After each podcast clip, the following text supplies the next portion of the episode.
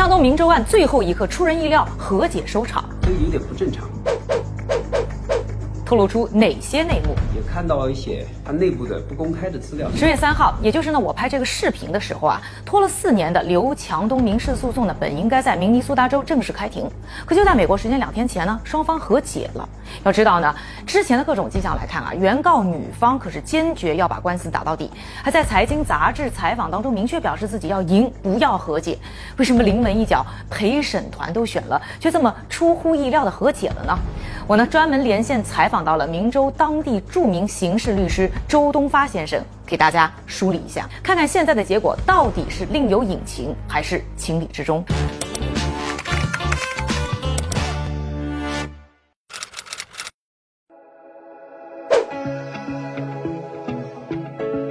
周律师好，在美国啊，不知道民事诉讼案啊，最终和解的几率有多大？民事诉讼中啊。它这个和解的比例实际上是非常大，在美国所有的案件当中啊，呃，只有百分之五的这个案件最后进入庭审，一般基本上九十五的案件全部和解。那具体说到刘强东的民事诉讼案啊，女方呢曾经是明确表示呢，她是不会和解的，而且男方这一次我看也是亲自出席陪审团的挑选，也说明呢做了充分的准备啊。这快要开庭了，却突然要和解，我想大家都很关心，就是为什么会这样？之前呢在微博上我也分享了一些我自己的观点啊，我觉得这个可能性呢有三个，一个是说原告了解了被告，掌握了对自己不利的证据啊，所以他觉得出庭不但赢的机会很小，还可能会把自己搞臭。第二个原因呢是，我觉得可能呢原告觉得自己证据呢没那么强，没有把握啊，说真的能够打赢官司，不如和解，拿这看得着的赔款，哪怕呢是低一点。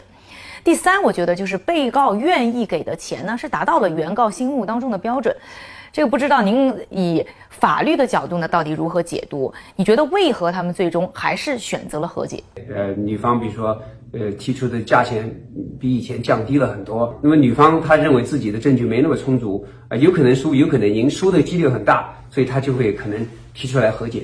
你选择和解，并不一定就是说，呃，你呃承认你错了，呃，你有罪，只是为了多方面的考虑。刘强东就像他这个在和解声明就当中讲的，避免了更多的呃伤害和损失，因为他这个案件，他即使他这个阶段赢了。那么他还要上诉啊，这个案件继续存在。如果不和解的话，这个案子预期会有什么样走向？最长有可能持续多久？法官预计呢是一个月。那么男方女方就都会出具大量的证据，陪审团会做出呃呃决定，然后法官会出一个呃裁决书，然后再加上赔偿款。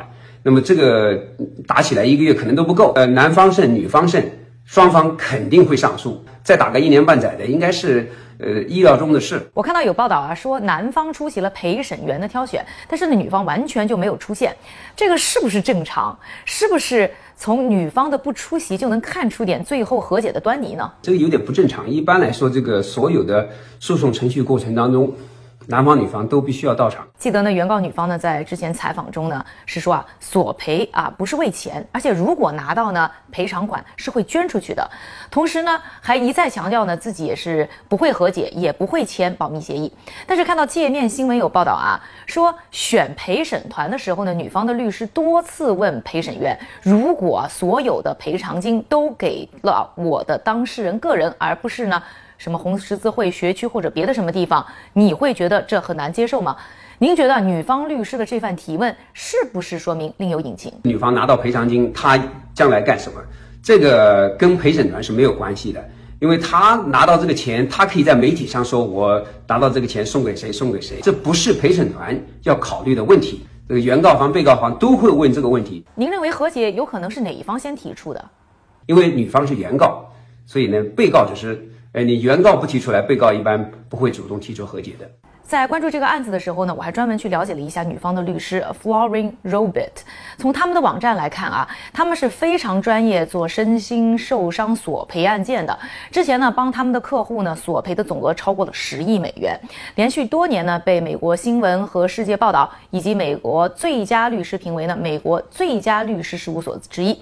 您觉得他们的实力怎么样？明州啊是在。呃，美国的中西部一般来说都是默默无闻的。他这个女方这个律所呢，佛罗里达，呃，有钱的人啊，有势的人聚集的地方，所以听起来好像呃还是很有名。但是综合起来，我认为这个。呃，律所呢都差不多。像啊，代表女方这类啊，专门做人身伤害索赔的律师团队，一般他们是怎么收费的？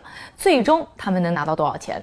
这种呃人身伤害的这个案子啊，律师费绝对是风险代理。这个案子如果让刘金瑶自己出钱的话，我估计早就结束了。那么律所他碰到这样的一个案子，他绝对不会轻易放手。他第一，他的名声可以从此扩大；第二，他获得的赔偿金可能巨大。那么一般像这种情况下呢，百分之三十三到百分之四十，呃，最后的赔偿率是很常见的。这种事情是千载难逢的。